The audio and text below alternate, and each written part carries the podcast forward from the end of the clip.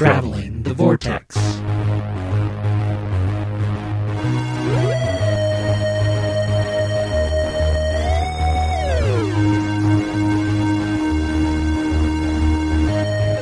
We've joined the Doctor as he travels the vortex and arrive at episode number 289. And this podcast is like a horse with pedals. I'm Keith. I'm Sean. Hi, my name is Glenn, and I am a Pokemon Go aholic. Hi, Glenn. Did you have a good week playing Pokemon Go? That's pretty much all I've been doing all week. Don't judge me. You're not the only one You're, playing. you're, you're amongst friends. I was a little um, relieved to come in and find out at least one other of the three of us was playing. Maybe not as obsessive as I, but um, yeah, it dropped. Hold on, there's one in the yard. It dropped, and I went whole hog. It started from a I might play this casually to a I'm level 14. It's been a good week. Lots of Pokemon Go. Lots of Pokemon Go. With all with all the actual news going on, a friend of mine posted on Facebook. My Facebook feed is anger, anger, anger, Pokemon, anger, anger, anger, anger at Pokemon it's- servers, anger, anger. It's better than the alternative, I suppose. That's true. Oh, what else did we do Paris this has week? just appeared. Hold Oh. on, I got to capture that. It's, it's, it's, me- it's right there. Jump in. on, Glenn. Let me get back in. Jump on. Uh, in our nine months between Game of Thrones, I picked up a Clash of Kings, and are am eighty pages into it already. So far, Nailed him. the the pacing and the the storytelling of this of this book is even better than the first book. So I'm really enjoying it. Only 700 more pages to go. Speaking of books, I just finished um, Cat's Cradle Warhead, which is one of the Virgin New Adventure novels. So Who wrote that one? that was Andrew Cartmel, and it is quite enjoyable. And it really gives you a feel for where Cartmel really wanted to take the Doctor and Ace uh, beyond season 26. I watched three movies this week. Ooh, What'd you watch? Um, I watched Lost River was the first one I watched. The Ryan Gosling directed Oh. film, if you can call it that. Ooh. It wasn't very good. Oh. I don't. I, I- I heard there's a lot of footage for it, so I don't know if in the edits something got lost, but it feel it has the feel of a '90s indie flick, which is okay. It feels like it's trying to say something profound, which is okay, which is good, which is nice. but it has to do it that. It doesn't actually say anything that I got. If you want a head scratcher, that's on HBO Go. and then we took Audie to uh, go see The Secret Life of Pets, which was okay. It was pretty cute. It's definitely worth seeing. I watched um, finally watched Noah this week with uh, Russell Crowe and Oh, Jennifer the uh, I think that's the one oh who directed that? I don't know the um, atheist that doesn't like uh, the Bible. Apparently, It's Requiem for a Dream director, right? Yeah. That's the Um, one Darren Aaron- Aronofsky, Aronofsky. I have not yeah. seen. it was okay. I Was didn't it hate alright? it. Yeah, I didn't hate it. I I could see why Christians were mad. it was it was okay. It was it was worth watching. It's on uh, Hulu this month. So. I watched. Um, I'm going to feel really bad bringing this up based on the, the weighty things that you guys have done. Oh, Secret Life of Secret Pets Life is of not Pets. weighty. I, I, I watched uh, Pee Wee's Big Holiday or whatever the new one is. Oh, the Netflix one. the Netflix one. It's Pee Wee Herman. I mean, all of the Pee Wee Herman movies, whether some of them are cinematic masterpieces or not, they still have that kind of base level of dumb, goofy enjoyment. That's exactly where this one falls into it. And, you know, there's a couple of jokes that fall flat, but most of it's still pretty good. So, what else did I watch? I watched Matilda. You have kids, uh, grandkids come over, so you you watch his kids' movies. You've seen that one before, I've right? never seen Matilda. Really? Yeah. Delightful. Thoroughly enjoyed that one. Um, now, I made Mel watch The In Laws. I don't know if I mentioned this You last week or not. yeah, you did. Okay, so then we watched the remake this week, which uh, stars Albert Brooks and um, Michael Mike- Michael Douglas. Douglas. And I can say that it is, while I personally didn't find it as good as the original, it's a fun little comedy on its own right. We also Finally got around to watching Sherlock's Christmas special, The Abominable Bride. What'd you think? It was really good, really good, So and far behind. it, it's so clever in how why they place it in the uh, 1800s, Yeah. uh, 19th century. It's it, I, I wondered how they were going to do it and why they were doing it that way, and then when the revelation is why it's done that way happens, it's like wow, that was really clever. So. Uh, we watched Moneyball. Was the other thing we watched. How's that one? It was all right. Probably my least favorite of any of Aaron Sorkin's writing. We also finally we finally finished Falling Skies. He's getting more Pokemon. Wait, wait, what's here? What's here? Star you. Only have one of these, so. Well, Staryu. So if you catch it, can he not? Yeah, he can still catch it. No, it's still there. Let's move on to news. Staryu! So, uh, Com- uh, San Diego Comic Con's coming up, if you aren't aware, uh, later this month. And some announcements have been made of what's happening for Doctor Who. Uh, as for the show Wait, proper, wait, nothing. There's not going to be any Doctor Who presence. That was that was told to me early in the week, so that means it's final, and there's no Doctor Who presence whatsoever at San Diego Comic Con. there's no televised Doctor Who presence. No, none. Because when you come out and make a quick clickbait statement like no Doctor Who representation at San Diego Comic Con, then I don't have to click on the story because I know that means everything.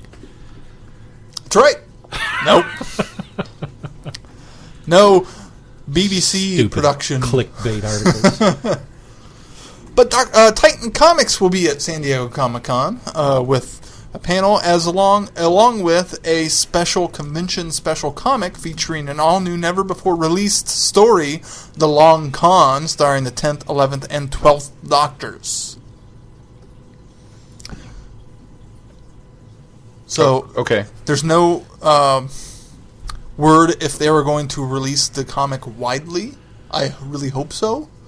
Uh, typically, they do after Comic Con, so keep an eye out for that.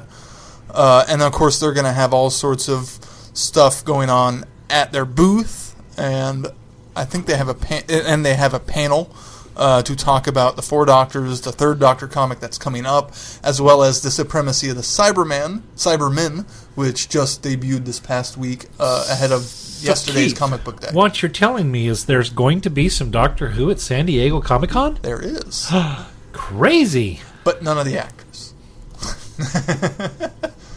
when people well, when you mean hear there's Doctor, not going to be any BBC actors present for Doctor Who representing Doctor Who Or- in this year where there's no Doctor Who on television Or showrunners. shocking I know. but there is going to be a representa- representative of some Doctor Who in other media that is continuing to run through this year that is correct. Shocking.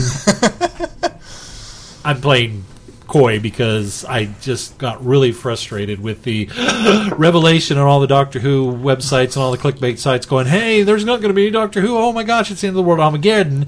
And in the back of my mind, I kept saying, thinking, "There's going to be something there." But no, no, no. There's not. There's not going to be a Doctor Who. It's chaos Armageddon. That means the show's dying.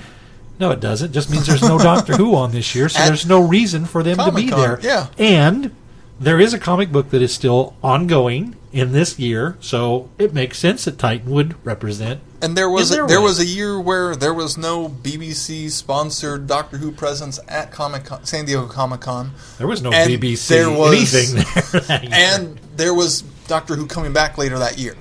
It was because they were in the middle of production and they couldn't get away. So it's not like just San Diego Comic Con is not the end all be all of anything. exactly. Well, and, that uh, is exactly Th- right. th- th- this is a There's another major such a no-brainer. No, no story here. That going to Comic Con and setting up a booth and flying your actors in and having a presence and to promote something This that's not happening until Christmas. Yeah. This Oh, is yeah. super expensive to Oh, yeah. organize and, and, and do all that. And then, w- w- let's be honest, you've got to deal with the whole BBC leak thing because anything they tell you is going to immediately wind up on a server in Let's, Argentina. let's let's be fair. That hasn't happened now for two years. I mean, we've been pretty good. The way like you're going to have to Well, keep, even that you're going to have to cut them some slack here pretty soon. even the 50th trailer didn't fully leak Right, like it was so- like Yeah. everyone feared it was Well, and 20th Century Fox is passing this year on San Diego Comic Con. They're not going to have a presence at all. So it's not un- unheard of for a major company not to have a presence at San Diego. If you don't have anything to promote at this time, it doesn't make any sense to spend the money to promote it. Yeah. I I think San Diego is kind of waning in its height. Well, I think part of that comes to the fact that there are Comic Con conventions all over the U.S. now, and I think that Yeah. people, the, the the draw of San Diego Comic Con isn't as big as it used to be. So it kind of hit its peak, and now it's on the downslope. So Yep. Good. Maybe we can actually go. okay, so but give me some Oh, actual hold real on. Oh, news. Oh, wait, wait, wait. This just came in. Traveling the Vortex will not have a presence at San Diego Comic Con this year. This is huge news. We thought you should know right away. So give me some real news that you know, Well, some the- real news, some Doctor Who news that The Mirror use. is reporting that Matt Smith might make his way back to Doctor Who. Oh, for crying out loud! Not not just make his way back, but regenerate as the new Doctor. De-regenerate. Your de-regenerator, however you want to. De- They, they don't really say one way or. Re-regenerate. It would be Uh, re-regenerate. they, they posted a very vague report uh, saying that maybe about to travel back in time to play Doctor Who again. Uh, show boss Steven Moffat has hinted, according to the Mirror, Smith could be the first of the 12 Doctors to return to the TARDIS after regenerating. from an interview that he did more than a year and a half ago. Yep. and I think then they also use a quote from Matt Smith two years ago that said, "You know, someday I wouldn't mind coming back to Doctor Who. Yeah, it'd be great to do it again." Okay, He so, said it two years so here, ago. Here are the quotes. I don't know when this Mo- this doesn't say when Moffat's quote was. Uh, he said Matt is quite open about how much he misses it and how much he wishes he hadn't left. That doesn't mean he's coming back. That just means he year and a misses the show. It was in the middle of series nine. Somebody Then, already found that. A fan asked Matt in April, I'm assuming at a convention, if he would play the Doctor again, and Matt replied, "I would really want to." oh, so that was April. Somebody had said that that was a longer ago than that. And I'm sure that's more in reference of, yeah, like a multi-Doctor story, yeah, exactly. not, Not to mention, coming back as the show. the mirror, the mirror the- apparently jumped on this because he was sighted in Cardiff over the weekend, or uh, last week, I guess it was early last week. He- They also quote Moffat saying that Matt's decision to leave three, year, three years ago was a tough time, and he added, "Matt, who was a friend and ally, was leaving. I couldn't get him to stay. I felt like everything was blowing up around me." Now, I don't fault the mirror in this. It's a great because- article. because It's trending on Facebook. this is very typical of the mirror. This is what they do. This is what we've learned. This is what we should know by now. What irritates me now is the fact that this showed up on Doctor Who fan pages in my news stream consistently for two days straight. And the responses were, "Yeah, yay, that'd be great. I'm I'm looking forward to the people be smart about this." it was the mirror reporting this. You should have the bing bells and whistles should have gone off at that point. Red flags everywhere. How many times bef- between Matt Smith announcing he was leaving and Peter Capaldi being announced, there, were there articles of David Tennant returning to the Yeah, role? exactly, Not going to happen. I'm sorry. How many articles did we get after Night of the Doctor that Paul McGann was coming back? Yeah. When the BBC Oh, wait, that announces that Matt Smith is coming back to Doctor Who as the Doctor, then I'll jump in there and I'll say, now is your chance to let me know what you think of this real news and not this fake concoction of clickbait. Here, here, here's here's where we come down on this, guys. Be smart.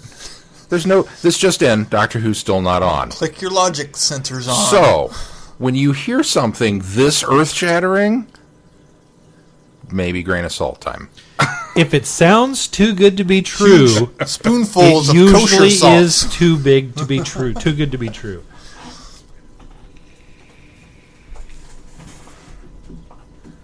That's it for news. So wait a minute. We had two news stories. One hey, said- one, one, one, one no Doctor Who presence at, at San Diego Comic Con. Wait, there There is, is Doctor Doctor- Who presence at San Diego Comic Con, and some Comic-Con. great comic stuff going on. and then we got uh, Boy, it's this is really kind of the dry time, isn't This- it? Between this- series, this dark year is rough. the dark year. I like that. Dark year. That's good.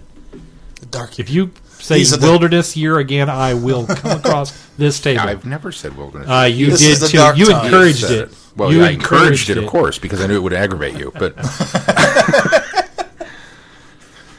the dark year. So this this is the year the doctor was in a really bad mood.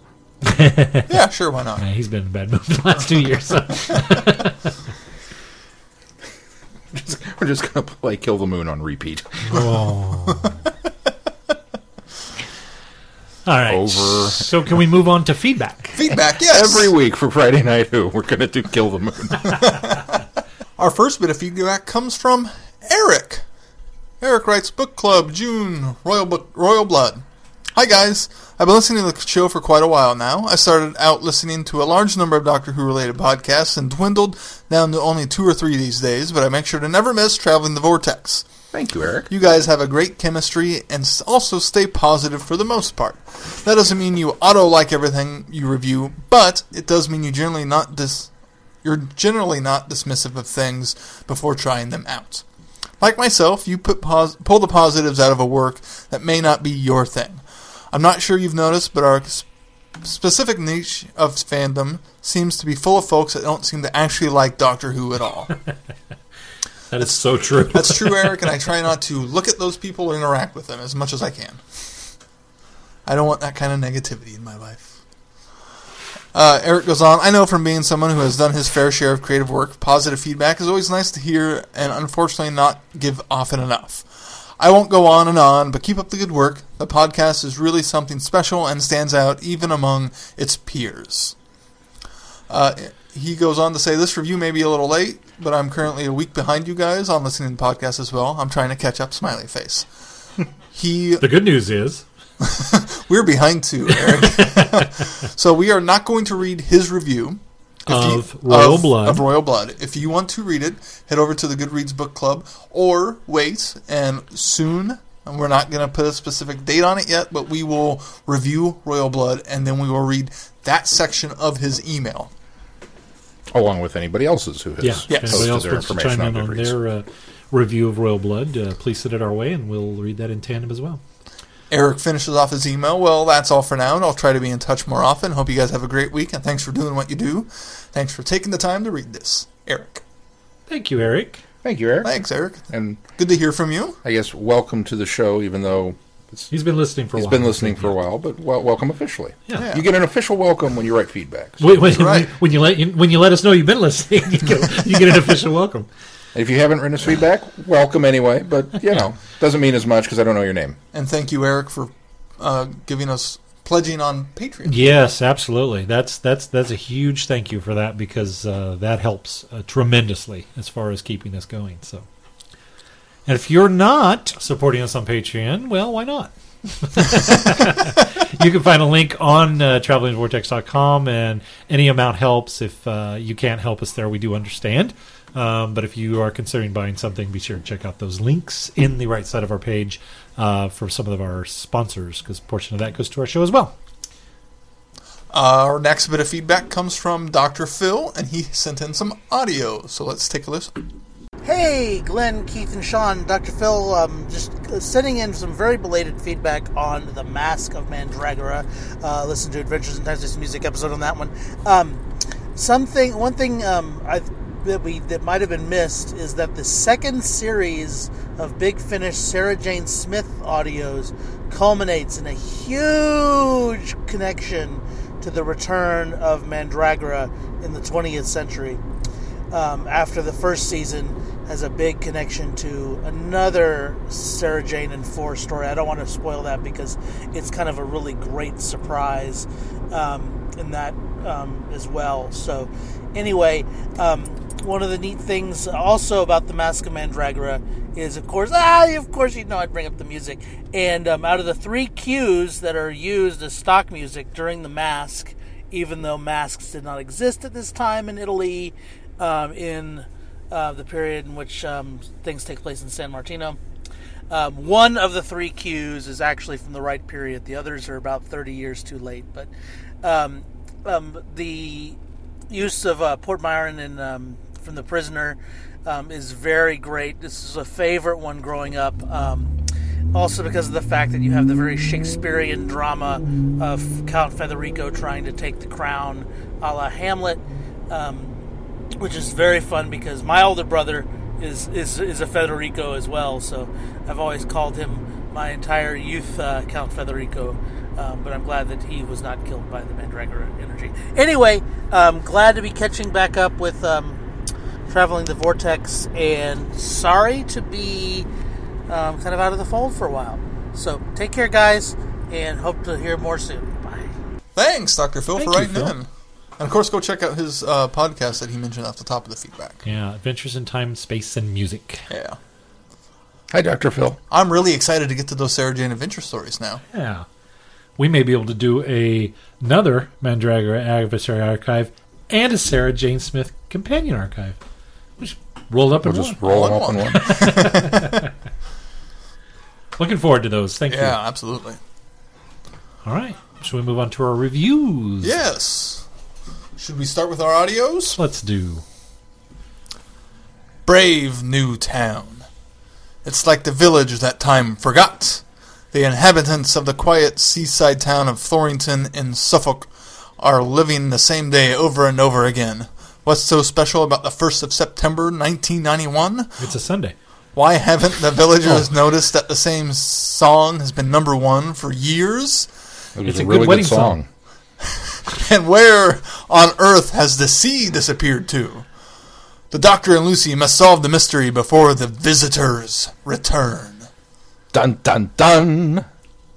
Uh oh. Go ahead and give it a grimace. You know, I didn't hate the story. The problem I had with it is I figured it out way too soon, and so uh, that kind of marred it for me. But um, because when I, I honestly, I thought my first thought was this was a town uh, that was a, nu- a, a nuclear uh, a nuke city where Yeah. they i- i- these were plastic dummies and they had somehow come to life. And then that started the little wheels turning, going, ah, "Oh wait a minute, these guys are plastic because they couldn't be seen on the on the heat. They kind of made it a, a deal that they could." And the one guy said, "If you stand, we stand really still." And so I like, okay, these guys aren't real; they're plastic. And then the wheels started churning, and I went, "Oh, if these guys are plastic, they're probably autons." And then the wheels started churning, and then it was something about they had said something about a consciousness, not setting nesting yet, but they said something about consciousness. And then and when they started hearing the voice, and so then I thought, okay, so that's probably the nesting consciousness. So that has now verified for me that these are autons. And then the thing that sold it to me was when they actually flipped their hand down and the gun came out, and I went, okay, they're autons. So that at that point I figured that out relatively early in the story. And so unfortunately at that point I was like, okay, now I have figured this out too soon. So I thought hopefully there'll be some big twist that will, you know, make me like this story again and, and, and it won't be so bad that I figured it out. And then the story just really didn't go anywhere after that. I mean it did, but I mean it was it still trundled along the whole reveal of them being autons and I, I, I, I like the idea that they have a self awareness. Uh, that that Autonomous aspect, autons. yeah, autonomous autons. That um, that aspect of the story, I thought, uh, uh, was presented well, and and so enjoyable enough from that aspect. But just because I had figured out, it kind of marred it for me. So I should have realized it was autons based off of uh, Sean's selection for Friday Night Who. I, I, I saw this and I thought, why are why are we doing Spearhead from space? I'm not going to question it, but okay. Here- here- And then I got into the story and oh, quite honestly, I may have planned that once upon a time, and then in the in- forgot? forgot after I scheduled it, forgot why I scheduled it that way, and it wasn't until we sat down tonight and I pulled up my synopsis and went. Oh yeah, that's why I did that. But I don't really know that I did that one on purpose. well, that works well. And apparently, this is the first uh, Auton appearance in audio. So it works. That works really well, Sean. uh, the the only way that you could do this is giving them that self awareness, making it a self awareness story. Yeah. uh, because they had to speak, they had to not know what they were and discover that and that that makes it a good audio because I don't know how you could have I can't think of another good way you could have put autons in it because they don't generally speak and the the revelation of the little gun coming out of the hand is hard to do in audio. Yeah. and they did it well here because, in fact, when they say when they, they make reference to the hand coming out of the gun, it's very obvious from the dialogue, but it doesn't sound forced, and so they did a good job with that. Oh, this, this, it's a really good way to do a surprise Auton story. Yeah, I know, if it had been a surprise, it would have been better. I know how, I know how they later do it. How they do an Auton story without having them talk. Oh, that's right. You're. Uh, because Yeah, I'm uh, yeah you're- you're because skipping I, ahead. I, I listened to one and it's done really well. So they, they, they it can be done both ways. um, And I, I, I but I do like that they talk in this. I, I really like that aspect, and it helps. It it even pre this predates Rory the Roman, right? right. So it kind of sets up that whole idea that they can do that. Of course, Spearhead has them talking also. So that's why I it's said kind they, of, that's why I said they ger- generally don't do that, but there are there, occasions there are, where they yeah, have. there are the few select individuals that can reach a higher plane. I think that's one of the things that maybe when I first listened to this story, it was before um, the Rory the Roman had become a thing. Big Bang. Big Bang. Thank you. You It was listened to it before that you saw that episode. Yeah. I'm surprised by that. Well, I remember I've gone through these. Well, yeah, but uh, didn't you start these after we started the podcast? Yes. And that happened before Christmas Carol. Yes. No, he wasn't listening to these. Audios. You started the. Oh, you did start the audios after did we start the audios the after podcast. then. So yeah, Okay, we so had it gotten would've to been Christmas after. Carol. Yeah, we had gotten to Christmas Carol already. Yeah. You you would have seen. I wouldn't have, but you would have seen it. Because that was before Christmas, wasn't it? Yeah, because he's wearing. Okay, then never mind. Because it's the end of I was, season I, was, five. I, was, I was trying to make a connection to hindsight there that that you know maybe would have changed the perspective on it, but you're right. It's well in my head, it's all new anyway. So, um, what I, what I like about this one, I think, is honestly the, the the small things. That they're not even really callbacks. They're just kind of familiar tones, like the fact that it's the same day in the town all the time. For me, reminded me of uh, uh, Android Invasion, where the doctor's yeah. flipping through the calendar and it's all the same date which you guys know that's one of my favorite stories. I don't know why, it just is. So when we got to that part, it was just woo. I don't know why. It wasn't exactly like, oh, this is just like, you know, no, it's not. But it just felt familiar, um, or the, um, the town, little things like that kind of sprinkled throughout it that just kind of harmonically resonated with me and, and, and made me enjoy it. I thought the idea was really cool that, that you've got this group of, of Autons um, you know, hanging out and wondering what the heck's going on, and then suddenly fearing the the, the call that you know, are we going Yeah. to become? You know, I, I like the definitive endpoint that there there could have been a we've got to solve problem X by time frame Y. You know, it's not just the fact that you're an auton; it's the fact that when there's a signal and maybe it's going to get to you or not. Right. Right. Yeah, One, one thing that was I- cool.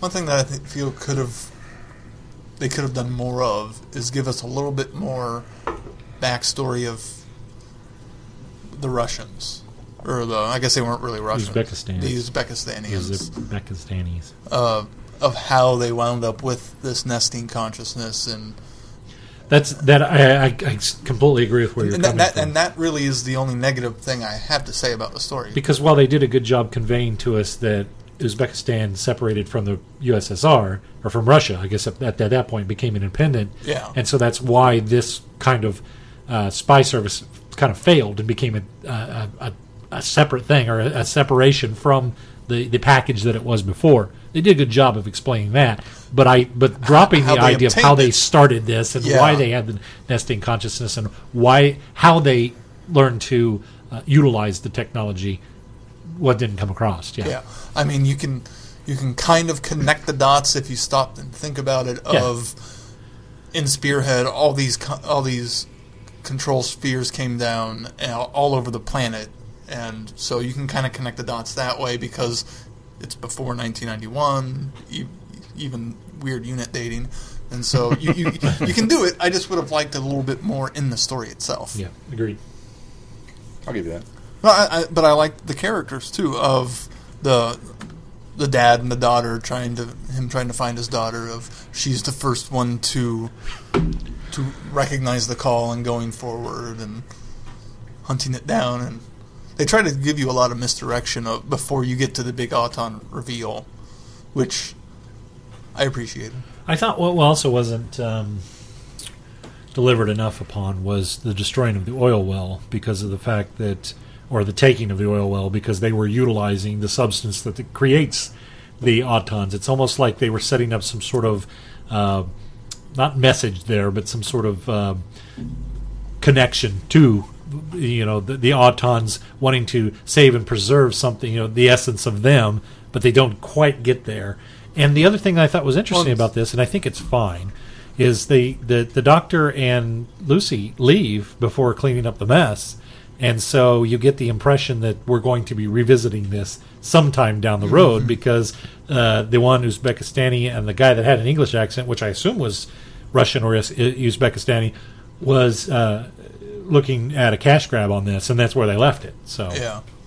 Well, and the oil thing almost also feels like it, that's because of the consciousness, so he can create more. It can create more autons, and Right. then therefore where they were going. dominate the Yeah. world. Yeah. I Yeah. don't like them uh, pushing against it and deciding no, we're we don't trying to fight the consciousness. That's a nice new aspect to. I mean, we get it in Rory the Roman, but it's nice to see to to explore that in a different way. Overall, I really enjoyed this one. This was written by uh, uh, Jonathan Clements, who um, we've reviewed his work prior, which was um, oh the Zeus one with the um, the Eighth Doctor story, where the uh, Immortal Beloved, yeah. um, and I think kind of had the same reactions. I think I liked it maybe a little more than the two of you did. Yeah, I Did didn't you, care. I didn't care for you didn't that care one that for much. it, but um, once again, Paul McGann's awesome. And Lucy is great in this too. It's I, I know I initially wasn't very big uh, keen on her, but she's really starting to grow on me more, and she's got some really funny bits in this. Like, where does plastic come from? Taiwan. That was good. There's a- there's a lot of great lines from her. She's really growing as a character, and I, I really thoroughly enjoy her the further we go with her. Yeah, me too. Let's move on to the next one. The Skull of Sobek. Too much perfection's dangerous. On the isolated planet of Indigo 3, far out in the wastes of the Blue Desert, lies the sanctuary of imperfect symmetry. It is a place of con- contemplation and reflection. It is also a place of death. Something from another time, from another world, has found its way inside the hollowed walls. Something with a leathery hide, a long snout, and sharp, pointy teeth. Tick tock. Here comes the crocodile. Eh. I'm kind of eh on this one too. I, I kind of had hoped for you guys to come and explain the story to me. I, I I had a real difficulty following this one and, and wondering why why at all it was happening, other than it just all ended up being kind of a game. Um, it was I don't I I really don't know where I land on this because I, I wanted to enjoy it, and I thought the audio production was really good uh, as far as how it was produced. Yeah. Um, And the but I don't know where it went. I don't know what happened. I really And don't. it's it's one of those. It's written by Marc Platt, so it's He's so it all over the be- map for us. It, it seems to be his mo to deliver these really cool nuggets and then not put the pieces together quite well enough for them to quite make sense. Because this, Except he did spare parts, which is phenomenal. It is phenomenal. No, Yeah. Ghostlight's good too. yeah, and Once you on- once you figure it Figure out, it out. that's that's my. I guess that's my. I want. but I want to be able Luke to. Garreau was kind of meh for Yeah, us. that That's was- why I wanted to like this story because I just read uh, Cat's Crucible, uh, or Cat's Cradle uh, times Crucible, which was also written by Marc Platt, and that was the last new adventure book that I read, and I really thoroughly enjoyed that one. And it's it's very written not so much in the Marc Platt vein of, of you kind of have to it really makes you think, and it's very uh, surreal and visual, even though it's a book. Um, this one, I, I that's why I say I wanted to like this because. I, I, I come to this like Ghostlight. The first time I watched Ghostlight, I didn't hate Ghostlight, but I wasn't sure that I understood what was happening. And I almost did the same thing with, with this one as I walked away from it going, okay, I think that was good, but I don't think I quite understood it. I don't think I followed it. Yeah, so it's I, one I of had those a lot that, of that too. if I maybe if I had a help guide like Ghost, Ghostlight does, Go get maybe on I, that, Keith. Maybe I could go back and enjoy it again. I don't know. it's just um, I don't know. So there's a sanctuary, and the, we, we, basically we've got a monastery and a religious ceremony and anthropomorphized crocodiles. That's really all I can come away with. and, it. It and just the doesn't. crocodile built this. uh, Gave With the- the skull to build this. I gave the skull to the monastery to hide it, uh, but or not hide it, but to to, to house it. But didn't I understand that it was a it was a cash thing? It was they did it for money, right? Yeah, to build And this so- new pool, yeah. which was for the crocodile. And so it kind of did. well, and it was for the skull because there wasn't this. The skull was actually down inside the pool, underneath the pool, or something it, like it that. was. I got the impression that it was the was the pool? it was the building around the pool. So- that's a big. Oh, it housed the pool. Okay, I Yeah. got you. So now that's why they it's a big room. You'd think we know we'd see a skull in here. Well, you couldn't. Yeah. Well, you described the, the size of the skull too. That's Yeah. why we can't see it. Or, I mean, if it was here, we'd be able to see it. It- well, okay, that makes sense. That it was what was housing the school or housing the uh, pool.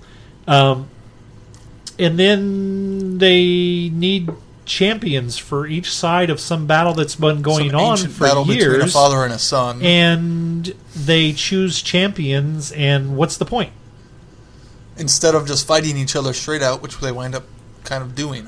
yeah that's what, ultimately that's what happens in the end is they they fight it out and end it that way Yeah. and um, the doctor realizing that the skull basically wants it to come to an end and wants it to be resolved Yeah. And then lucy somehow gets manipulated not manipulated she gets Possessed. uh, okay possessed I, I i wasn't sure possessed was a word but let's go with that she gets possessed to be one of the side's champions the doctor's supposed to be the other one and he ends up talking her down from whatever possession she's got right i'm, I'm on a right Right. Okay. so I did follow this better than I thought I did. and then they the two end up really battling it out anyway, and that's the end. Yeah. It, it's, Did that, did, does the skull get destroyed? Do I remember that correctly? I think so. Misadventures at Church is kind of the. And there's this. Misadventures at Church. I have a I have an episode title. Nothing happened. I mean, we, we go through the whole thing with the setup and the, uh, you know, oh no, the doctor's going to be the champion. Oh no, Lucy's going to be the champion. What are we going to do? They're going to fight, and they don't. Okay, and then nothing happened. It just kind of petered out. You you followed it fine. Okay. There's just nothing happening here. It feels like a story that needs almost more to explain what's going on. Because. More than forty five minutes. yeah, because the Damn you, Marc Platt. because the setup is kind of That's cool. what happened to Ghostlight. They shoehorned him into a smaller, concise story. I wonder if this was They- another doctor that Do you he think- would have been able to. Uh, do you think a, a, uh, a script editor went in and chopped it up like oh, Cartmel maybe did for I don't know. Uh, here, here's here's my new proposal. I want Marc Platt to write m- movies that. Um, allow him time to flesh out his storyline? well, well, that uh, uh, well, books. Peter Jackson can go direct. Oh. I think that that would be the. Well, I think Lungbarrow is one of the most highly regarded Doctor Who books of all books, not just in the New, New Adventures. Of all books, is one of the most highly regarded books, and so maybe that's his forte is long form. Maybe that he is. needs that that Oh, and you, chance. you to- like the other ones? Yeah, I love I loved uh, uh, Times Crucible too. So I, And Spare Parts is a four and. Spare Part, Yeah. well, but so was Ghostlight. No, Ghostlight was There's only only uh, three. three parts. There you go. If, needs if to you do if, you, four-parter. if you can find Marc Platt, his stories aren't that great. If you give him some room to world build, then it's He would have been fantastic in Troughton and Pertwee's era. Yeah, Uh, but wait, Loups-Garoux was also a four Uh, part. yeah, that's true. Well, that Maybe was- that's the that- oddball. That, that was him getting his feet wet with the audio. Maybe yeah. Luke that was the Garou first was. Um, we, I think we all recognized the ambition of it. Yeah. It just fell down. And this story has a lot of ambition there too, because the, the the planet the setup, Sorry, not. I, I, okay, go ahead. the planet setup of this all blue and the storm that comes every once so often, and people are trying to get sanctuary and they're not letting them in. That Okay. itself could be a fantastic story. Okay. And then it gets sidelined for the and that's crocodile. the parts that I enjoyed. Was that the other team that was trying to get in? Well, they're shooting the- at the the- the- doctor the- and, and Lucy, team- and they okay. get inside. Yes. and then they're trying to kick To him out. extent. And Lucy joins the convent, and they kick the doctor out the window. But luckily, it's not that far of a fall, and he falls on a tent to the outside. And then they recruit him. Kind of. Okay. Yeah. Uh, but not everyone outside is on that other team. Ah, okay. The doctor just he just happens to fall into the other team. Yeah. What what Ah, happened is that Team Blue was outside trying to get the Pokemon alligator. That the was in sanctuary was the a gym. Yeah. I got you. Yeah. Does it work now? It Works now. Greatest big finish story I've ever heard. It was the Oh, timing. Thou art fickle. Uh, it- Misadventures at church. it's it's the, the not even the church aspect because some of that is interesting too. It's the crocodile metaphysical the aspect crocodile of the people. story that I have problems with and didn't and had more trouble and Thanks. tr- tr- more trouble following of what was going on because of the skull and taking them off to some other time and place and yeah, that's the part that doesn't work for me. The rest You of it I think was a, uh, fascinating. a bite there. I just Did happened to look did up. you and get him? I got him. Okay. There's a bit of. Is that what you were or looking? You were looking at my forehead too. yeah, I don't was trying to see. I couldn't tell if it was. I couldn't tell if it or was a bit of fluff or what, and then I went and smeared it, and it was a bug. So you, he may have been sucking on you. Sorry. Oh well. Yeah. We have a mos- we have a mosquito infestation apparently in the studio tonight. I'm glad he was over there because All right. Well, I'm glad you guys kind of justified my the the fact that I did follow it. I just didn't follow it. I honestly, I really, I, I, I'm with you. I thought the world building part of it was great, and I was super excited about it, despite the fact that the title was The Skull of Sobek. And and The minute you give me a title like that in a Doctor Who story, I'm kind of already coming up with preconceived notions that I don't necessarily want. It's like, oh, this is going to be one of those. You know, it's going to be a horror, gothic something or I would have another. been more okay with that. and, and, and maybe not. But then the alligator showed up, or the crocodiles, and I just kind of was like, nope.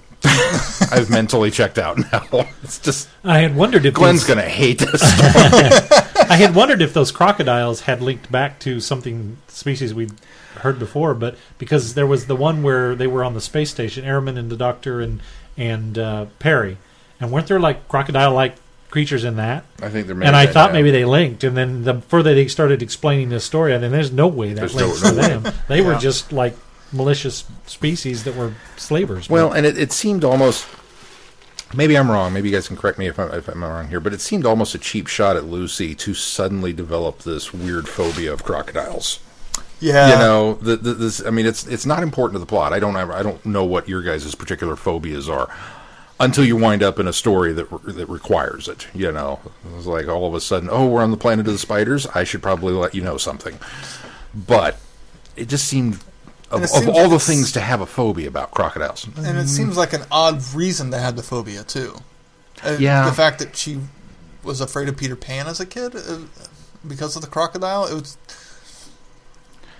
maybe I- there's some I really spider- deep-reaching psychology there. yeah, I, I, yeah. It, I- I- it just yeah that fell flat for me too. Yeah.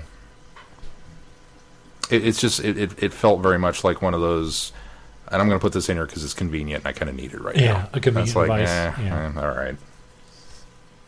yeah, So sorry, Marc. Didn't didn't think this was a not your best work here, bud. yeah. like I say, I wanted to like it, but and maybe further exploration of it maybe change my mind a little bit. But as as it comes down, uh, the, I think Yeah. that the, the the other thing overall is we're right in the middle of this second season, and it's been really really good. And so to kind of slide down, it, it feels like a letdown to me. So I'm hoping we we can ramp back up again, but before we get to the end. One bit of casting fun: uh, the old prince, Giles Watling, brother of Deborah Watling. Oh, nice. All right, should we do the Titan Big Finish Eighth Doctor miniseries comics? Yes. The Eighth Doctor, as played by Paul McGann, is shocked to find one of his old houses on Earth has been taken over by a young artist, Josie Day, an artist whose paintings are inexplicably coming to life. The search for the shocking truth of Josie's powers sends the pair on an epic quest through t- space and time, eh, from a shattering test of faith in a civil war to a creepy Victorian magic show, a cursed stately home, and a final revelation in the stars. Um, Well, this one's tough because Yeah. as a miniseries, it's it would get an uneven dun dun dun for me. Um, but overall, I liked the. I thought the arc was good, but each individual story itself varied for me as far as whether I, I liked it or loved it. I didn't hate any of them. and I agree with That's- you that's there good- too, but I also am not sure the arc was. It almost didn't feel enough of a tie-in. There almost the- wasn't enough of an arc. Yeah, it, it was. It was. For, if this had just been, hey, we're going to do Eighth Doctor stories, and there's another one coming after this, okay, cool. But a, as a mini series event, I don't know. May I expected, I, I I wanted a little bit more of a cohesive, yay Eighth Doctor mini series event. You know. Yeah, and I could see that um, because it's not until late, very late in the run that we start getting the more peppered in. I mean, by the time you finish it, you realize what they were doing with the second issue and the third issue. Squirtle, sorry. But heading, f- going in, like going forward from there, you really start to see more of the connections of what they're starting to do with the story, especially once, uh, you know, the they show up with the painting and everything like that. Yeah. That's the thing about this story is I think I liked the bookends the best. I, liked, think so, too. I liked the beginning and I liked the fact that the pictures um, came to life. What a great was painting. medium to do comic for. Yeah, exactly. Um, and so, and I didn't question why Josie had this ability to make these, create these paintings that did come to life. I didn't question that at all. Yeah. I just thought it was had something to do with being at the doctor, one of the doctor's houses, which I'm going to tell you about. While I was holding something for for this particular moment, but. Um, and then to come back and explain sort of more of that and utilize that device from the beginning, I th- thought is what I liked the most about it. And the reason why I say I like this overall arc is because I liked those two pieces of it, which is Right. the, it is the beginning and the end of it. And I think what the other three stories do is they they they develop the story of Josie. So Josie, yeah, Yeah, they did they develop the story of Josie nicely and kind of give us the idea of the character that she is and why it justifies who she is and who she uh, why it justifies why she should be uh, an entity in herself why she should remain why she should she should be basically a freed slave because she was a product of uh, this woman's vanity. And so she has earned her place as a being as a person her humanity. She's earned her humanity just based on what you've told me about her in these three stories. So I think that's why overall I think the arc serves well too. In between there, we do have some stories that then are reviewed that can be reviewed on their own merits, and I think that's where it is up and down for me. Yeah. Well, and each of those stories in between the bookends give you the little character piece that fits, that creates that, as you said, a whole person of her own entity for the final story. Because there are there's moments in that final issue that call back to each individual issue that you go, oh, I see what you did there. Yeah. It, it really reveals her it's- it's character almost too as a clever. as a person. Yeah, it's almost too clever. Maybe that's it because uh, you know we we kind of get the MacGuffin almost of the whatever fragmentary technology piece that he finds at the house, which they destroy and causes the paintings to go back. So we we we've we've written that off as a oh okay, and it's not until you get to the last episode or issue that you find out that oh no, she's got this ability because of this, and. And and, I, and that's the, I agree with you. That's the part that I really liked. And there are shades of that throughout this that we're dealing with crystals, we're dealing with reflections in mirrors, we're dealing with The reflection one was a great revelation once we get to the full revelation of, oh, that's what they were doing with that one. right. Exactly. right. Um, so the, the, That there- one paid off more than the crystal one. there, there were a lot of little pieces that, that again kind of tied in in that final moment that made us go, oh. I have a couple of reservations from the fact that at least trapping wise, I almost felt like, well, we've already done this because we've got Josie and she's an artist. It's like, well, that's what Gabby does. Yep. You know, it's not that the Doctor can't hang out with multiple artists, but in a I'm different sure way he's- too. You know, so, Yeah, to be fair, Yeah. we, we know he hangs out with authors a lot, so it makes sense. But it just it just seemed kind of like for for a comic series that you know these aren't stories that are separated by years and years and years and somebody's come back to the well on Right, this. This, right. this is something that's currently ongoing. currently. Yeah. So that seemed a little odd to me. Um, the idea that w- we've got, uh, you know, uh, the first issue especially just felt very familiar to the, the, the episode where uh, Gabby and the Tenth Doctor were off on the planet and the art. Oh was, yeah. Yeah. It, it just like we we've kind of already done this. So then we got to the the crystalline one, and um, I don't know. That's that felt vaguely familiar too. I don't remember what it was that made me kind of go, "Oh wait," but I, I, I had a moment there too where I kind of thought, "Well, this sounds or feels like something we've already done." And so I don't know. Maybe maybe it was just because of the trappings of it, that how it was put together, that I felt like the the part the sum the, the sum was not exactly greater than the whole of its parts, or vice versa. The parts weren't exactly the greater than the sum, but. I don't know. It was it was an enjoyable read. Yeah. I don't I don't want to come down on it too hard because I did enjoy it. when you and do, Moray Doctor is great. And Maurice Doctor is great. when you when you do a continuing thread uh, and you bookend it like this, you are going to have, especially when you have different writers on a series. And I don't know how many of these were written by different writers. I writers. think it was all one writer. was it so? These were all George Mann, I believe. Okay, so the interesting thing about that is the fact that the the writing seems to be uneven to me because it's almost like uh, somebody was given a task to get from point A to point B, but you could do anything in between as long as you stayed to the outline. Is what it feels like. And now to find out that that man was the one that wrote this whole thing, it seems like it's it's almost like he wanted to do he wanted a, a different taste on each particular story Yeah. so that it maybe so that you didn't suspect that there was a a, a big uh, reveal that was coming. Suppose maybe that's the case there. On the flip side of that, I mean, uh, to me, the the mirror thing, which I, I, I sense you guys liked, the, Well- the magician story. I didn't like it while I was reading it. I liked it in hindsight once we got the revelation. Okay, I agree because if I if I review that story on its own, I didn't think it was particularly all that exciting, and I didn't think. I mean, it seemed kind of droll. It seemed Yeah. like we've just got this magician that's using this mirror that's a prison, and and and he has entrapped his his other his evil twin, his doppelganger, his his alternate universe uh, self in there as he you know comes out, out into this world in, in order to entrap more people and and switch places. And And his plot doesn't quite make sense. yeah, well, Hey, it- hey, it- there- the, the, the motivation I think is what's missing Yeah. here. A, we've already done that short film. Yeah, B, the tenth Doctor's already imprisoned somebody in a mirror. Now that's later in his timeline, right. but I, I can't help but think Maybe of this is how he knows how to do it. yeah, maybe it is. Maybe retroactively you can make that, but it's like again, I kind of feel like we've already done this. Yeah, and so I'm with Keith. I think the, the the payoff at the end makes the story better, but only enough to make it better as part of the arc and not better as a standalone story. Um, the crystalline one is that that one before it? Was that the music of the? It's the second one. That's the second okay, one. so the music of the siphons, I think is what it was called. Uh, I don't remember. Music of the something.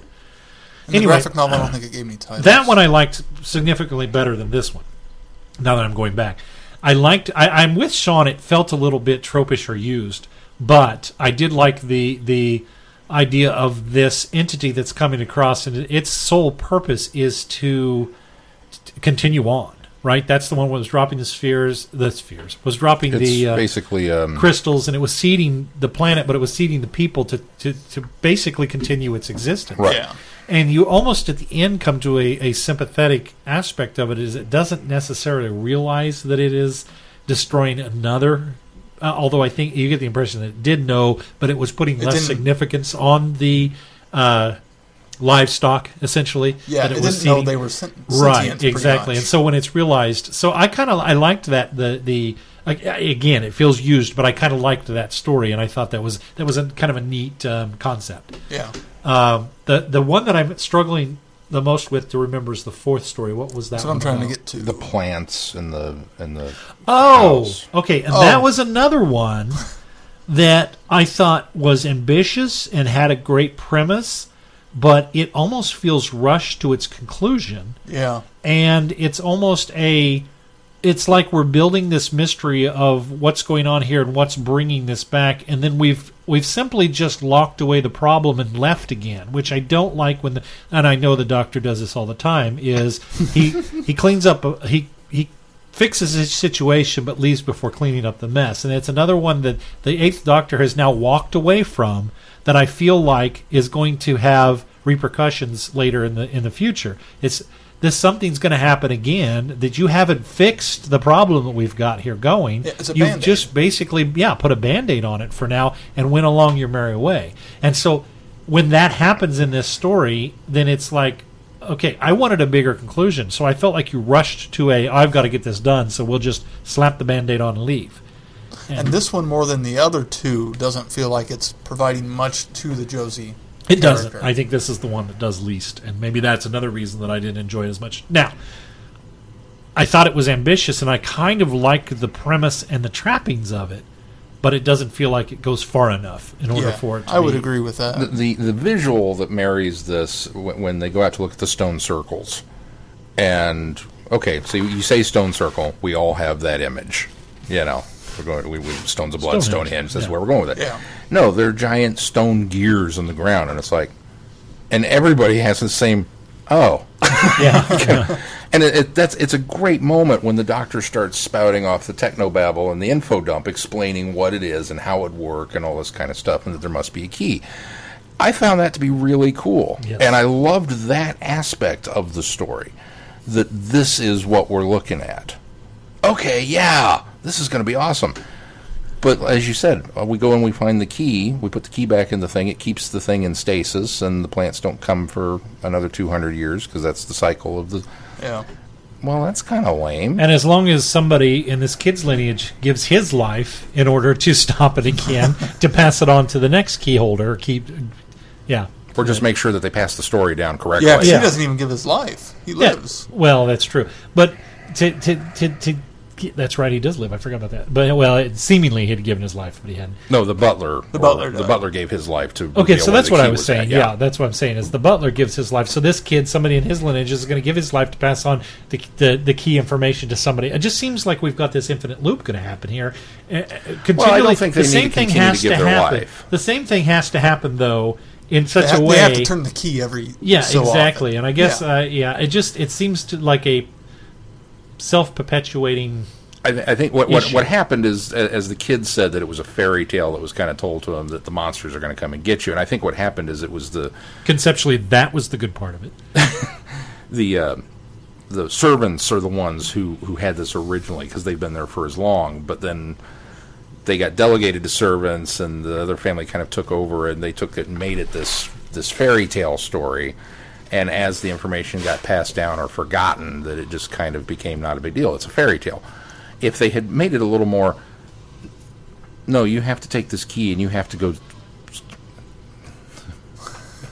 you have to take this key and you have to go turn it every 50 years or so to keep him in stasis. Here, my son, this is the key that hides the spaceship in the backyard. Right. I think as long as you do that, you won't have that sacrifice. The thing is, though, the potential is still there for this exact same thing to happen again, and Yeah, that's my definitely. problem with it. Is is is it does set it up because if they forgot in the 200 years and something happened, that same scenario, while it may not ever happen again, could potentially happen again, and that's what the problem I have with the Doctor. Just you know, here we go, and, and taking off. The, the, it really feels like it's something that the doctor is going to have to then again in another incarnation come back and fix again. I feel just like my- fix it the first time. Yeah. Take this sentient being off to some other planet where he can have you know drop him on uh, Ceti Alpha Five and let him live out his life as you know its own colony. Oh wait, that didn't work so well for.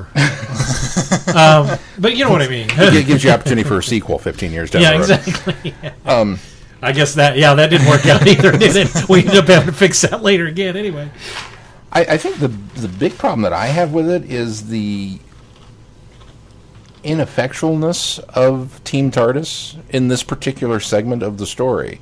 Yeah, because it's everybody else that's solving the problem. it's true. They don't do anything. They they, they show put up. They, pieces they, together, they but figure it it. out. Then we sneak back into the house. The doctor is immediately knocked out. Which you notice the Eighth Doctor Well- is knocked out a lot. Yeah. in these stories that he, He is. he's, he's gathered up and Josie go fix this, and then he, he's okay. Josie go fix this, and But we're I think go do that's, this, and that that was necessary for the overall, which arc is fine of building as her long as character. we're building Josie's character. But in this one, the doctor gets taken over by plants. Josie and Bertie run, and then Josie, Josie gets, gets taken up. over by plants. Yeah. So it's all up to the kid now, which again I don't have a problem per, with that per se. But if the thrust of this is to establish the character that Josie is, the doctor should have been knocked out trying to defend Birdie. Then Birdie should have been taken over, and Josie could have, you know, fix mix it up a little bit and make it now. It's Birdie's heritage. It's Birdie's, you know, lineage. It's his house. Okay, I kind of get where you're going, but I don't know. I just it felt Well, he has to be the next key keeper, but it feels like Josie could have been more of an integral part in that and given her a There's a way to more. fix that, yeah, and I'm, I'm not sure what it is, but it, just felt kind of like an empty. Child. it just popped into my head. I don't know why I said it. It was a victory, but it was kind of an empty and hollow one. I don't know. Eh, there's that. It was that. But then the final segment was really good. I do think throughout the entire five issues that George Mann has a good grasp of the Eighth Doctor's voice. I would agree. I would agree with that. I that. would agree. Did you guys And, and notice? he has developed a good character in, in the uh, character of Josie as well. yeah. Did you guys notice his Sonic? I did notice this Sonic, yeah. One step closer to canonizing that. Well, and the, the the interesting thing is there is at one point And that outfit. the doctor expresses the fact that he's becoming very weary. So you can tell that this is nearing to the time of the doctor or uh, uh, Night of the Doctor. Night of the Doctor. Yeah, so- well, and that's one thing that Skull of Sobek did do well. Also, was his firmness of not wanting to fight. yeah, He yeah. won't be your their champion, Right. And that that really helps le- lead towards that, which is inadvertently done, which yeah, I think is kind yeah, of cool. accidental. Yeah. For me, the costume at times looks like he's in his traditional movie outfit, and then other times looks like he's supposed to be in the Night of the Doctor outfit. Sort of made me it wonder. seems inconsistent. seemed sort of made me wonder if they were somehow Trying to trying to create a in between, yeah, bridge the gap, and it wasn't quite working because I felt the same way.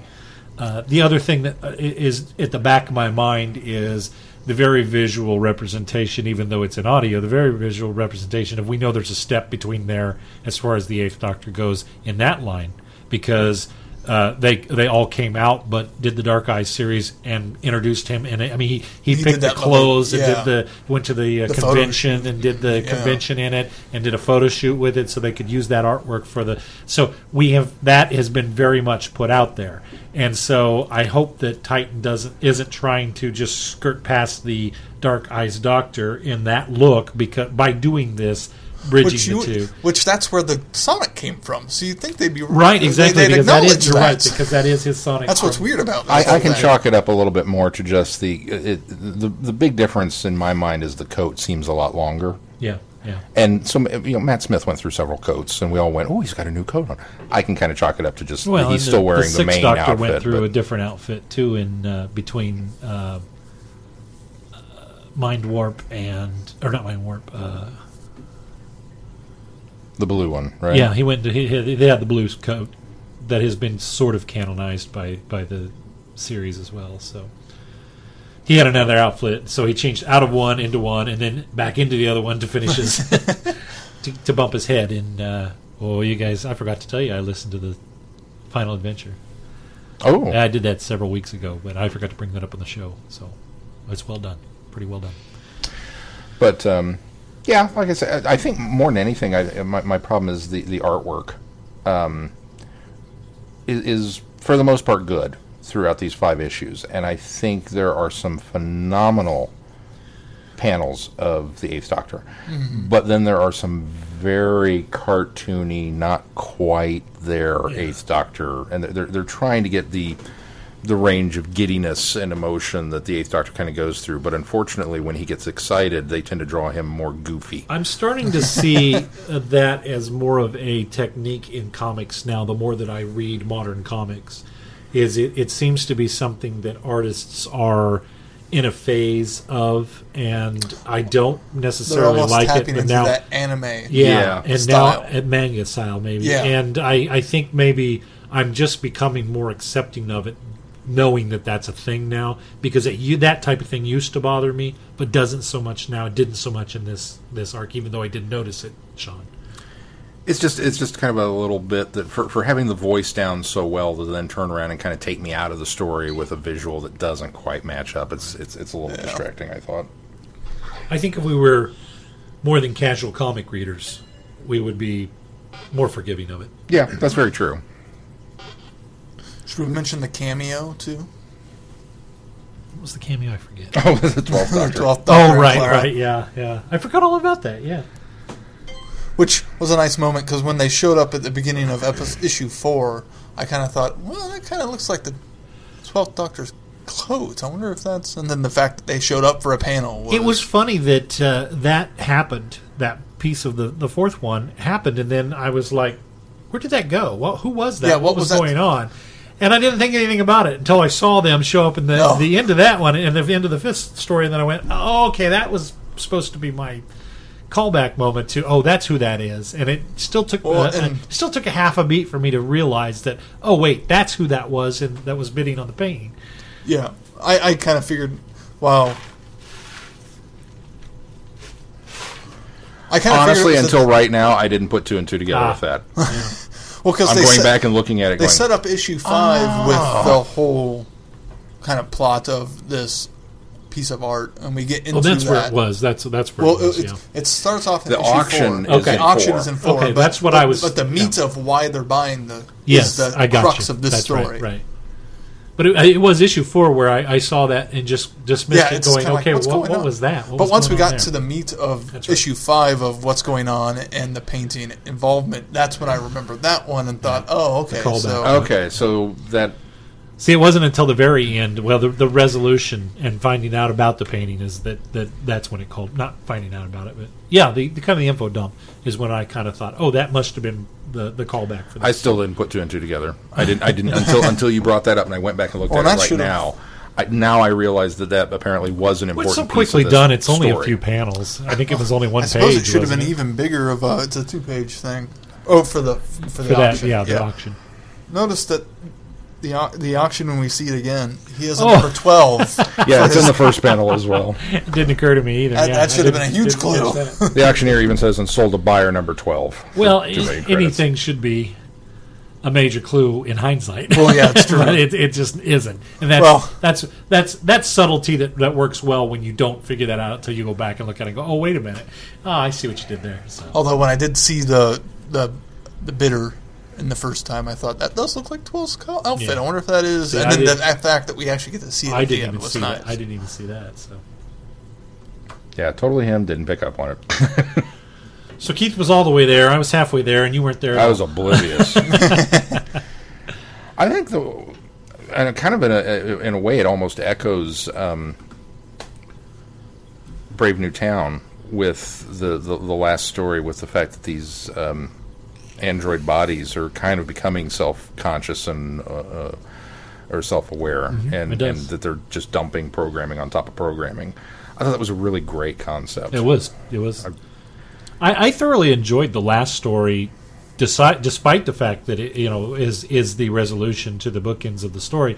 Um, but the story in itself, that idea was really cool too. So I would agree. I think that's why it um, maybe because the the, the fifth ep- uh, issue is in my mind the strongest of them. Maybe that's what helps sell the rest of the arc. Yeah, I That, can that it's see it's not just the story in and of itself. That it's the tie-in, but I mean the story in and of itself is really good. It's really well done. Well, it doesn't feel like a vehicle or a device. It feels like a story in itself Yeah. that really um, climaxes in something that, that, that sells the entire s- series as well. So it's it's twofold. and yet still leaves it open if they want to do more stories with Josie. Don't you suppose that'll be his companion when the If they do, Eighth. Doctor Yeah. series starts? which I would if and when the first I would very Doctor happily story read it. starts- series starts, yeah. even at the down points. This was some great Eighth Doctor content. yeah, it was indeed. Very was true. indeed. All right, Sean, what we got coming up on the schedule? Well, coming up on the schedule. Where's my schedule? There it is. Nope, that is not it. So, Sean, what do we got coming up on the schedule? There's my schedule. Next week on the schedule, we're going to take a sidestep out of uh, the Who universe proper and into, um, unless Glenn's figured out a way to fix it, uh, an alternate, not quite canonical, uh, I don't think quasi. it's not even quite, not quite canonical. It's not canonical. It's not canonical at all. and I'll, I'll be curious. It's been so long since I've seen them. I'll be really curious if I go back into it and go, "Yep, doesn't work at all." No, no, no. uh, yeah, the uh, my my need for everything in Doctor Who to connect Ends here. ends at, it ends at these two films. Well, and, and and in reality, it's because they can't, and because they it's it's almost like when I watch Never Say Never Again in the Bond James Bond films, it cannot and never will fit, and the reason being is because it is basically a remake of Thunderball, and so. It, it was it was a cash grab by Sony and the co-writer of Thunderball, uh, the, the the original film with Ian Fleming that it was a cash grab for them to get more money and realize that there there wasn't a um, uh, necessarily uh, some copyrights that were uh, secured and by uh, MGM and so like that to me this with Terry Nation basically doing the exact same stories but with a little different flair, a little different twist, is just a retelling in a different universe of those stories that we are familiar with in the Doctor Who universe. So there is no desire for me at all to connect these within the canonicity or within the continuity. Would, would you describe these as a cash grab? Oh, they were at the time. Yeah. Absolutely. Uh, if you haven't figured out yet what we're doing, we're doing Doctor Who and the Daleks. That's Dr. Period Who to add Insult to injury. add insult to injury. Which, you know, you should be placated by that when they call him Doctor Who. that should work for you. With with Peter Cushing and uh, uh, multicolored Daleks before there were Skittles, and uh, That's what I'm looking forward to seeing the most is the multicolored Daleks. they're really impressive. I that's the best part of it, quite honestly, is, is the Daleks. As with most Dalek stories, the Daleks are the best thing in it. But we're, we're gonna re- we're gonna watch Peter, that. Peter Cushing's a pretty good part about He's it. pretty too. I good. like he was good. Uh, we're gonna watch that for Friday Night Who. Uh, A kindly earthbound inventor. Inventor. That's what he is. He's not an alien. He's just a human. just a human whose last name is Who, My mom had a doctor whose last name was Who, so spelled Th- W this doctor is not Asian. can't remember if hers was or not. HU. I've seen a lot of It might have been doctors HU, that are yeah. HU. Yeah. Can't remember if she was Asian though. So we're, we'll be doing that for Friday Night Who, and then reviewing it. Uh, that's kind of on the docket for all of episode 290. Uh, we'll be discussing that. And the following week, big surprise, we're going to do Daleks Invasion Earth 2150 AD, which is a monster hashtag. I'm not sure what we're going to do Oh, with back that. up. We're also going to do the Dell released comic. If you didn't mention that, maybe you already did. I didn't mention it. Yeah, uh, we, Were there, you not paying Dell attention? Dell Dell released a. I wasn't paying attention. Dell released a comic along with that, so we'll we'll be analyzing both the film and the comic adaptation of it. Oh, cool. Remind me to talk to you off mic. Okay, Um, and then the following week we'll be doing Daleks Invasion Earth, which is kind of a the reason we, we've been wanting to do these for a while, and just weren't quite sure how to fit them in or where we were going to put them, and then uh, discovered uh, after much teeth gnashing and website checking that apparently, Thorough research. a- at least as far as what we're going off of, that uh, the 22nd of July this year happens to be the 50th anniversary of Daleks Invasion Earth 2150. So we're going to watch Daleks Invasion Earth 2150 on the 50th anniversary, which is not quite accurate because we start at midnight, so it'll just have rolled over to the 23rd, but it's as close as I could make it work. Um, so happy anniversary, Daleks Invasion Earth 2150 AD. And then we'll be reviewing that. Is there a comic for that one as well? not that I'm aware of on that one. Okay. Well, that's why it didn't fare as well at the box office. Obviously, the tie-in merchandise wasn't Clearly, Uh, and then uh, for those of you that like to get a little further ahead, uh, we'll finish out July with the greatest show in the galaxy for Friday Night Who with Sylvester McCoy, uh, which will free us up to uh, do some um, Lethbridge Stewart stuff. We got some more uh, goodies from Candy Jar and our friends over there. So we'll be doing The Band of Evil by Roger J. Simmons and Sean Russell, and, which is the short. And then Lethbridge Stewart, The Showstoppers by Jonathan Cooper. So those are our review topics for that. And I believe uh, we we mentioned Royal Blood that it'll be one of the Dalek weeks. We'll we'll we'll, we'll, we'll, we'll for sure get that in and, Yeah, there'll and be a, a little review on that as well. So All right. Anything else that we need to discuss before we close this show, guys? I don't I, think so. I- I- I suppose a, a, a plug maybe for the um, Yeah, this was uh, uh, yesterday was Doctor Who Day. Doctor Who comic. Day. Comic Day, uh, a celebration the Titans been doing. They launched the first issue of Supremacy of the Cybermen, and they had Good comic. title. They had Yeah. comic events across the the country. Unfortunately, there were none very near us. So any of us could make it to. So. Uh, what we have decided to do is put this on the schedule down the road when they have finished the all all five issue arc of this, and we will add to that as well and give our opinions on this uh, particular story arc. That's right. All right. Unless there's anything else, until next week, I'm Glenn. I'm Sean. I'm Keith. Cheers. Good night, everybody. Be seeing you. Thanks, Thanks for listening. Pokemon Go. You have been listening to Traveling the Vortex. Doctor Who and all of its associated programs are owned and trademarked by the BBC. No infringement is intended or implied.